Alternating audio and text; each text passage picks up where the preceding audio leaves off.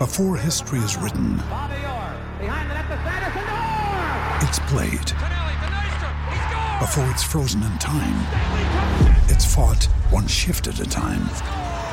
Before it's etched in silver, it's carved in ice. What happens next will last forever. The Stanley Cup Final on ABC and ESPN Plus begins Saturday. Another day is here, and you're ready for it. What to wear? Check. Breakfast, lunch, and dinner? Check. Planning for what's next and how to save for it? That's where Bank of America can help. For your financial to-dos, Bank of America has experts ready to help get you closer to your goals. Get started at one of our local financial centers or 24-7 in our mobile banking app. Find a location near you at bankofamerica.com slash talk to us. What would you like the power to do? Mobile banking requires downloading the app and is only available for select devices. Message and data rates may apply. Bank of America and a member FDIC.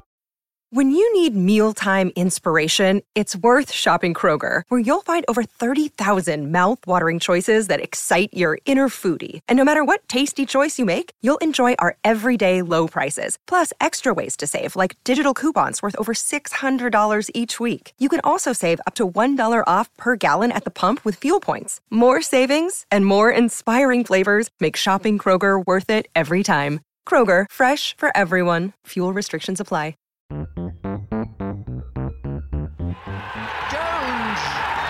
Barron. He's got it. England have won the World Cup by the barest of margins.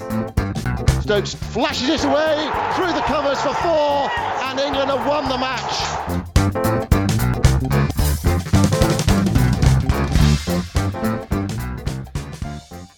Hello, welcome to the Analyst Inside Cricket. Our look back at the first day of the second test from Trent Bridge, Nottingham. And, well, all England's sort of worries came home. And interestingly, uh, some of you may be aware I've done another podcast called The Barest of Margins, in which, uh, in this latest episode, I interview two people from England's backroom staff about managing long days in the field and eating the right sort of stuff uh, with a nutritionist and England's lead trainer.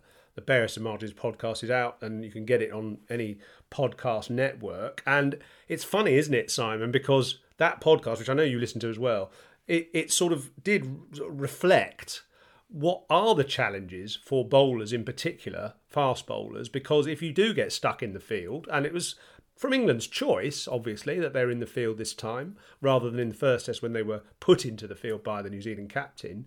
But it's a demanding environment to field all day. And one of the things that Phil Scott reveals, the England trainer, is that if they have to field for several days in a row in a test match, these guys run 50 or even 60 kilometres. So they need some fuel. So actually, eating a lot of food at cricket is a good idea. Well, what I can say, I conclude from listening to your podcast, Yoz, is that the England bowlers will be eating lots of porridge and lots of bananas uh, tomorrow morning and lots of rounds of toast because that was what the nutritionists um, prescribed them to eat if they have to face all these sort of you know overs in the field. It was it was if you play a five day test match and you bowl 40 overs and you're a, a fast bowler, you're likely to run 50k, which is an extraordinary amount of uh, kilometres, isn't it? And translate that into miles, it's an extraordinary amount of miles in a test match. It Just shows you how much a test match takes out of this idea. You know, you're standing around in the field all day, and of course, some of the England uh, fielders were standing around in the field all day. People like Joe Root just uh, standing at slip and you know dropping a really key catch. But it shows how much you put into a, a, game of Test cricket. And goodness me, England are going to have to put in a lot to get back in this game because New Zealand, it seems to me, in a very strong position at 318 for four after being asked to bat first. Great credit to New Zealand actually for coming back so strongly after the first test and also being asked to to bat first on a pitch which offered a little bit in the morning, but but not too much. And, and so, interestingly, of course, you mentioned about Joe Root uh, missing a catch there, and a couple of other chances went begging as well. Of course, that is that isn't so much about fitness in a way, but it is about concentration, which is allied to fitness. And I wonder whether you know that there's two chances went flying through the slips no one went for, particularly uh, one late in the day uh, which went between Crawley and Bairstow. England caught so well in that first test, but it was all at the beginning of the day, or most of it, was at the beginning of the day when they caught so well in the first test. Here, sort of stuff went down or was missed later on in the day. It is. It's got to be a concentration thing, and I think probably, and we maybe we need to go back to these dietitians and, and trainers to, to ask them this, but you know, possibly the right diet helps your concentration as much as it does your physical fitness. I mean, I think the point is isn't it, about what the backroom staff does. I and mean, the whole idea, your podcast is called The Barest of Margins. And what, what we're talking about here is that extra half a percent, 1%, 2%, or whatever it is. But that, that, that can't compensate for you know lack of skill or whatever you know those those uh, you know mistakes you know those things happen in the game of cricket you know they they, they are human and what what New Zealand were able to exploit today I think you know, principally uh, was that drop catch by Joe Root who uh, Uh, was given a chance low down when Mitchell had three off the bowling of Ben Stokes. I mean, it looked a fairly straightforward catch as slip catches go, and it, it seemed to stay in the air for a long time. And, and I think sometimes as well, when when you've got a bit of time to think about a slip catch, then it, it can be the worst thing. You it almost like nick bang out. It, it's that sort of feeling, that sort of uh, uh, reaction. Anyway, it's I don't know whether it just dipped on Joe Root a bit. He, he just got his hand in slightly the wrong place and it went down. It was a lowish catch, but a really sort of nice height at, at first slip. And from that moment, uh, Mitchell flourished. Root had another difficult chance at, at, at, slip off Leach. I mean, that would have been a an absolute breathtaking catch if he'd taken that away to his right hand side from a sort of back cut from from Blundell. And then there was the one where Crawley dived in front of Root. And, you know, what, what do you do there? Well, I think Root, it would have been a comfortable catch to Root's left. Crawley dived across him.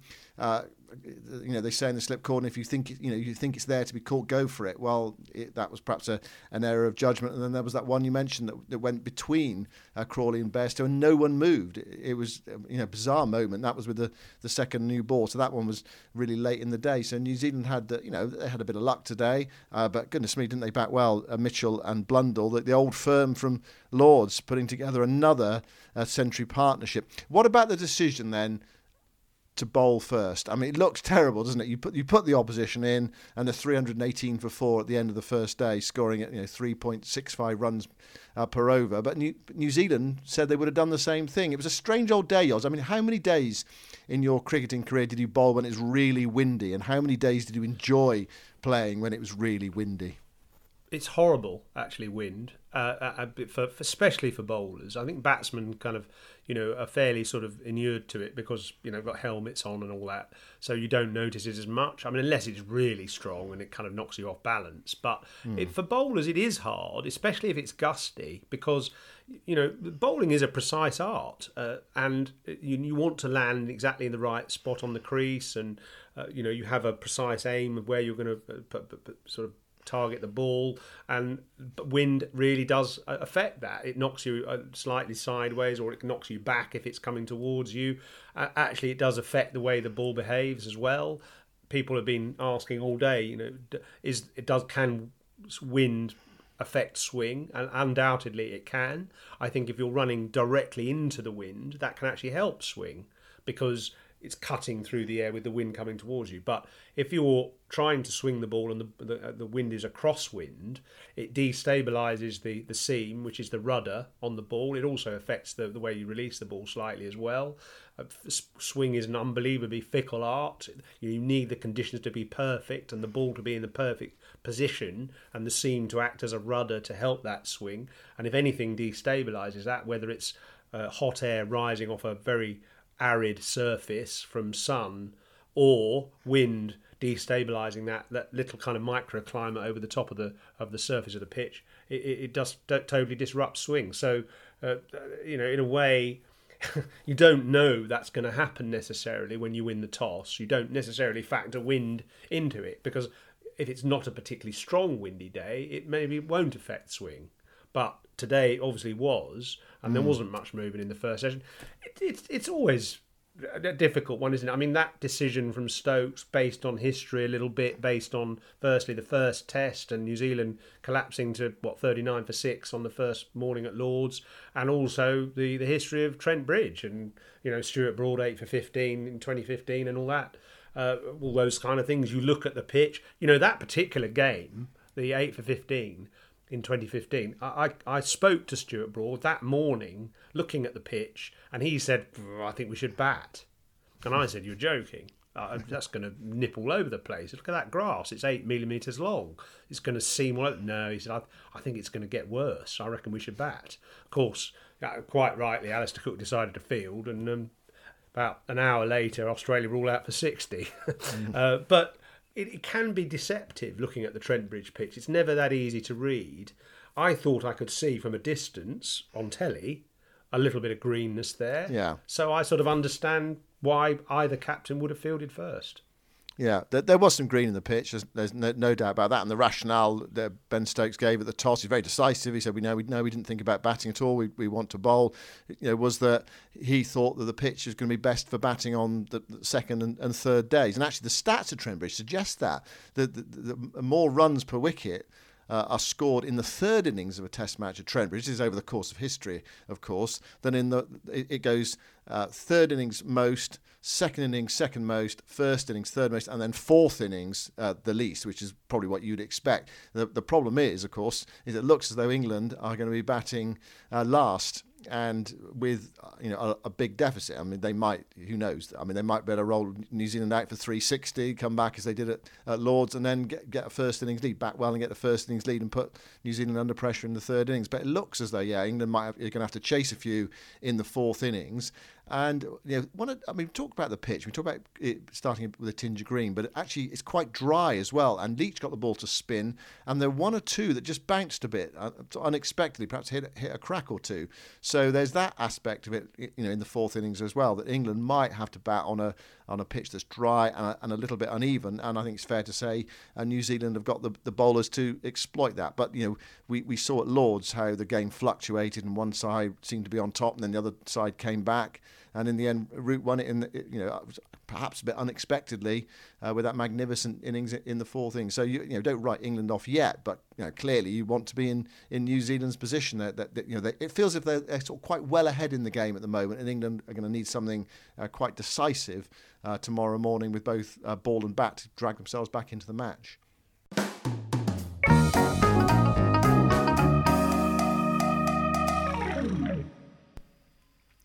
With threats to our nation waiting around every corner, adaptability is more important than ever. When conditions change without notice, quick strategic thinking is crucial. And with obstacles consistently impending, determination is essential in overcoming them. It's this willingness, decisiveness, and resilience that sets Marines apart. With our fighting spirit, we don't just fight battles, we win them. Marines are the constant our nation counts on to fight the unknown. And through adaptable problem solving, we do just that. Learn more at marines.com. Now's the time to save 30% on wedding jewelry, only on Bluenile.com. Make sure your wedding ring is the one with your pick of diamond and lab grown diamond bands, all hand finished and graded for excellence. Or surprise her with something blue she'll love for life, like a stunning pair of sapphire earrings. Blue Nile's jewelry experts are available 24 7 to help, from fit questions to style advice. Right now, get up to 30% off at Bluenile.com. Bluenile.com.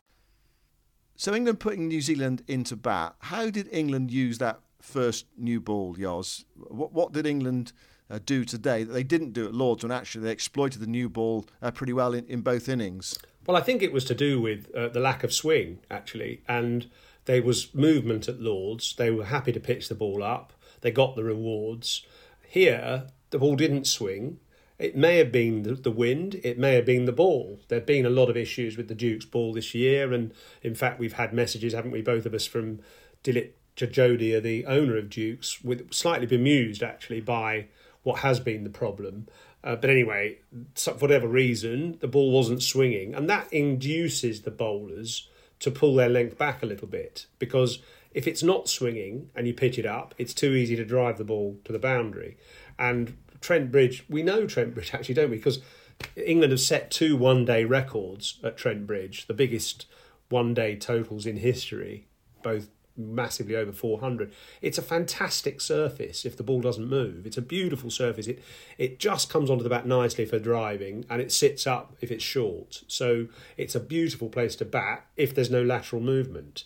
And what England I think tried to do was find a bit of movement early on. There wasn't any, so they brought their length back to try and be restrictive. And there just was a little bit of extra bounce at times from that slightly short of a length, but the players played it very well Uh, you know, there was the odd riding of a slightly lifty ball. What you want in that circumstance is some real pace, and obviously England at the moment don't have that. So uh, I, I, I sort of forgive the bowlers really because the, the ball wasn't doing much and the batting was very good. So that was why they they were slightly shorter than perhaps was ideal. The other thing as well to note today is how quick the outfield was. Yeah. I mean, it was like light, lightning. So, I mean, that sort of adds a bit more sort of VAT onto the score in a way. And, you know, there were lots of boundary balls. There were lots of boundaries struck in that, that first session. It was almost, a, you know, a, a boundary and over at, you know, at one stage. And England gradually, I think after lunch, they sort of had to think about it. And they, they bowled pretty well in the afternoon session, really restricted New Zealand and, and, and put the pressure on. But uh, so ultimately, New Zealand got away with, with, you know, with great skill and determination, actually, with Mitchell and, and Blundell. I, I thought England looked quite tired. I thought, I mean, not surprisingly, I mean, Jimmy Anderson thought, I thought looked quite tired in that final session. And there was one moment when he, he chased after a ball uh, towards the end of the, the day's play, perhaps in the last hour, when, I mean, he looked like the Tin Man from The Wizard of Oz. You know, he, he could, he saw there was, poor old hamstring seemed a bit tight, and he, had, he got his boot down there uh, to stop the ball. This old fashioned uh, fast bowler, which you don't normally expect from, from Jimmy. Oh, we don't normally see from Jimmy Anderson because he's an excellent athletic fielder. Uh, but, you know, the day, uh, not surprisingly, perhaps just caught up with, with him today, you know, back to back uh, Test matches as well. What about Matthew Potts today? A great match at Lords, seven wickets at Lords. What a debut! Fantastic debut to come out and do that and win the game, help England win the game as well. And today, no wickets. Mm. And quite a few runs.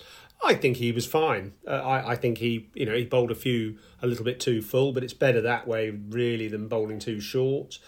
I think his line was pretty good. Uh, you know, he bowled a few wide ones later on, which Daryl Mitchell hit some nice drives off. But in the main, I thought he was pretty good actually. He kept his pace up. There wasn't much in the pitch for him. It's a learning process. Uh, I, I thought I like his body language. You know, he shrugs if it, if it gets hit for four. He's okay, smiles, fair enough. You know, that's a good shot.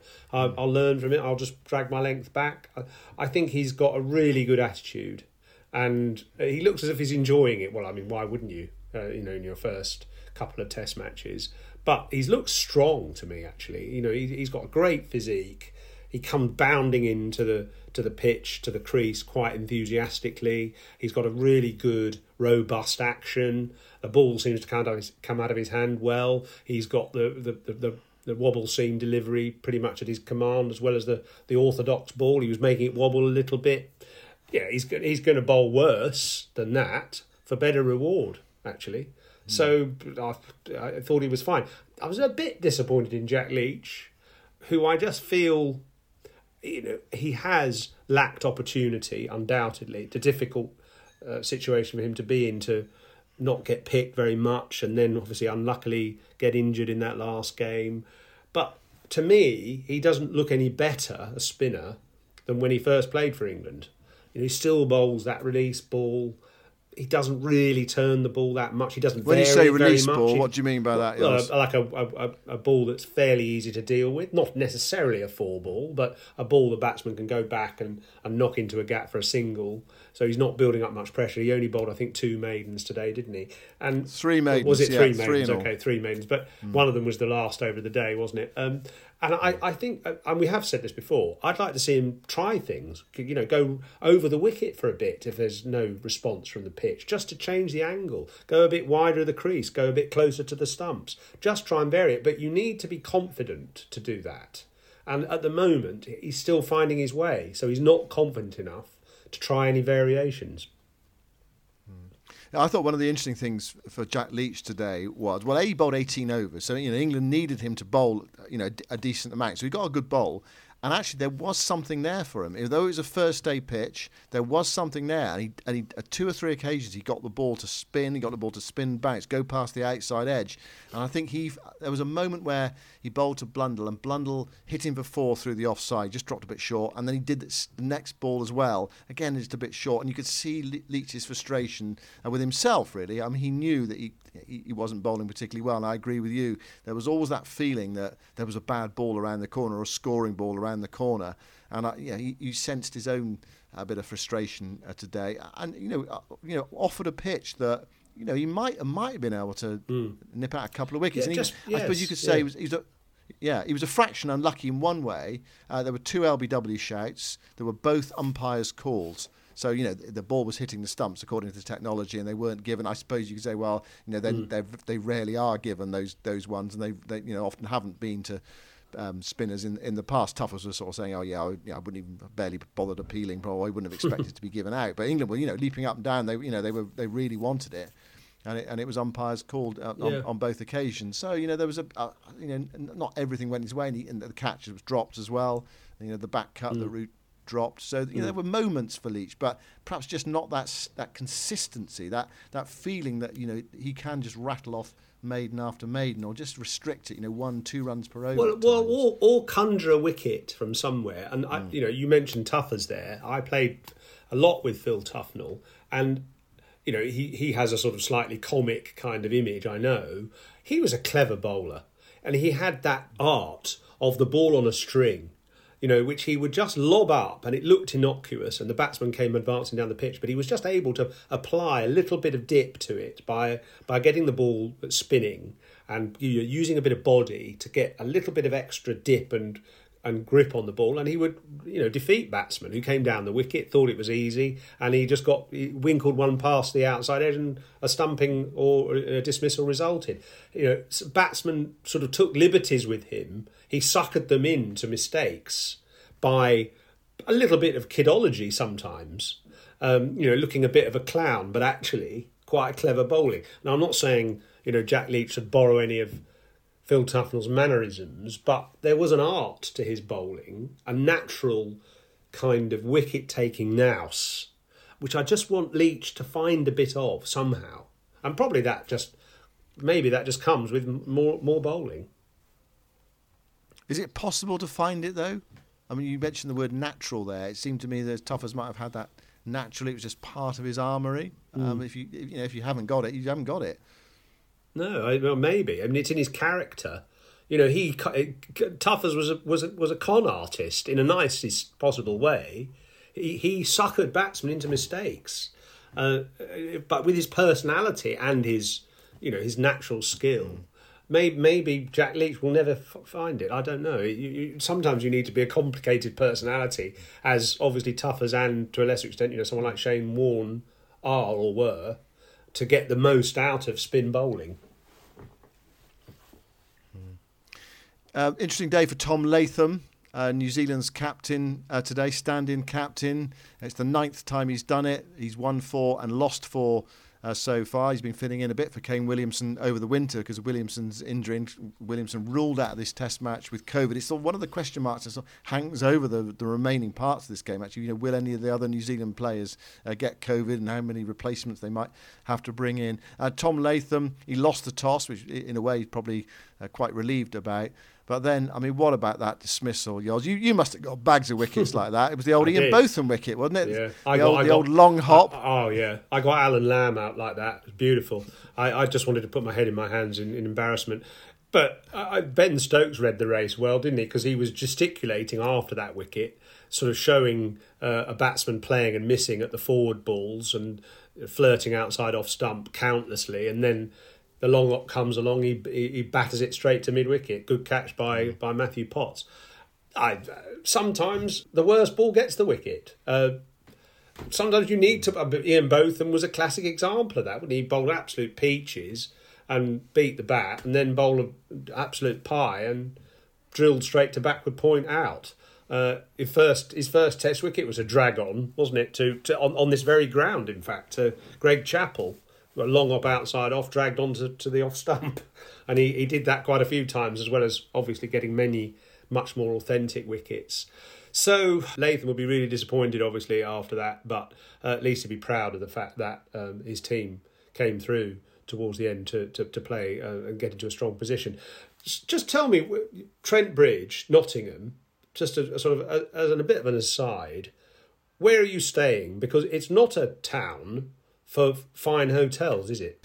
Uh, well, I'm not. I'm not going to give away my uh, hotel location, but it's it's it's um, it's sort of like an apartment hotel. So um, I think one one or two of our team were bemo- bemoaning the fact there's no bar in the hotel, which you know actually says a lot, doesn't it, about the uh, Test match special team and perhaps. Um, journalists in, in general, uh, but it, it, doesn't have a bar. It's sort of like north north of the, the centre of the city. You're, you're right, actually. I mean, sometimes I think, yeah, I, wonder, I sort of wonder where the teams are staying because there aren't there aren't stacks of really uh, uh, plush hotels in Nottingham. Not that we, you know, the BBC go, go, for plush hotels. We think of the players. You know, what, you know, what, you wonder where they're staying. There's a hotel called the Park, um, which is on Maid Marian Way, which uh, that I don't know the teams have, have, stayed at in the past. But yeah, you're right. It's it's sort of quite a, a functional city uh, for hotels? There's a reason for asking that question. I mean, I, I, know that the players normally stay in a restaurant, actually. There's a nice restaurant up the hill which has a, a few rooms, which is quite nice, and that's where England tend to stay.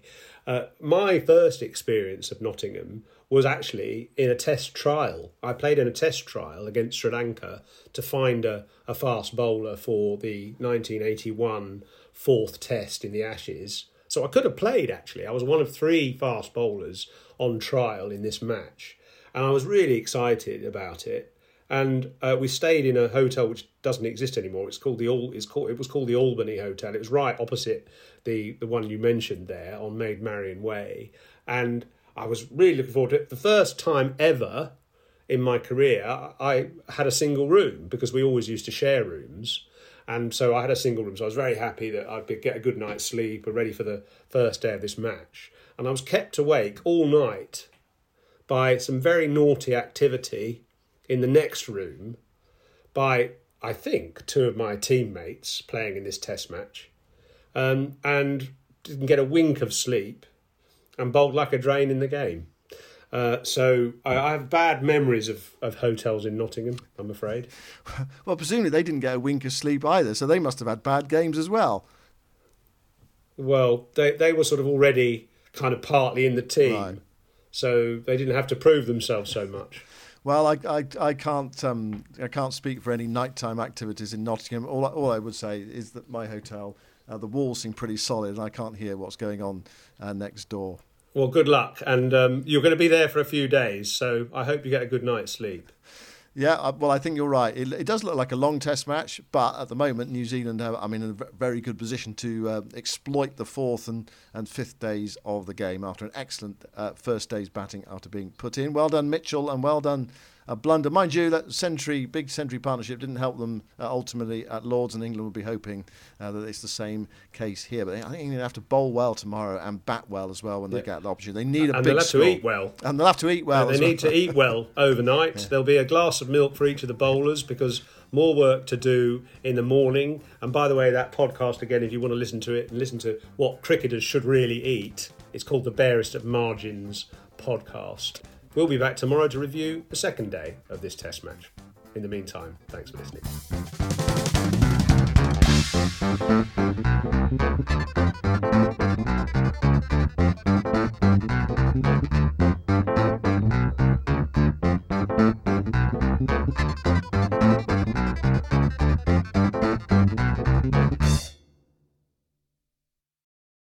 Sports Social Podcast Network. Step into the world of power, loyalty, and luck. I'm going to make him an offer he can't refuse. With family, cannolis, and spins mean everything. Now, you want to get mixed up in the family business. Introducing The Godfather at Chumbacasino.com. Test your luck in the shadowy world of The Godfather slot. Someday, I will call upon you to do a service for me. Play The Godfather, now at Chumbacasino.com. Welcome to the family. No purchase necessary. VGW Group. Void where prohibited by law. 18 plus. Terms and conditions apply.